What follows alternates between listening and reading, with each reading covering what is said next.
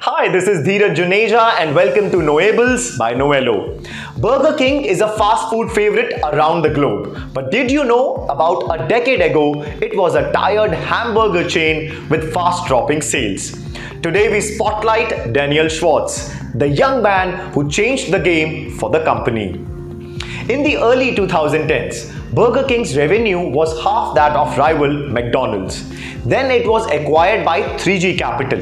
This multi-billion dollar investment firm famously created the world's biggest beer conglomerate, Anheuser-Busch InBev.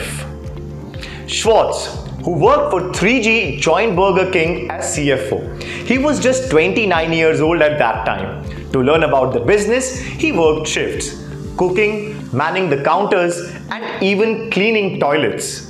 His first management actions involved selling the corporate jet, simplifying the confusing menu, and ending the $1 million annual party.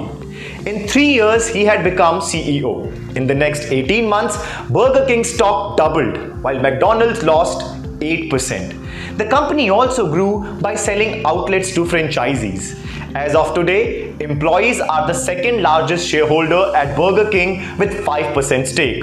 Almost all 300 middle managers own shares and at least 100 have become millionaires.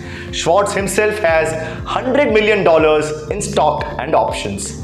A fitting reward indeed. This has been Noables by Noello. Thanks for tuning in. Follow for more.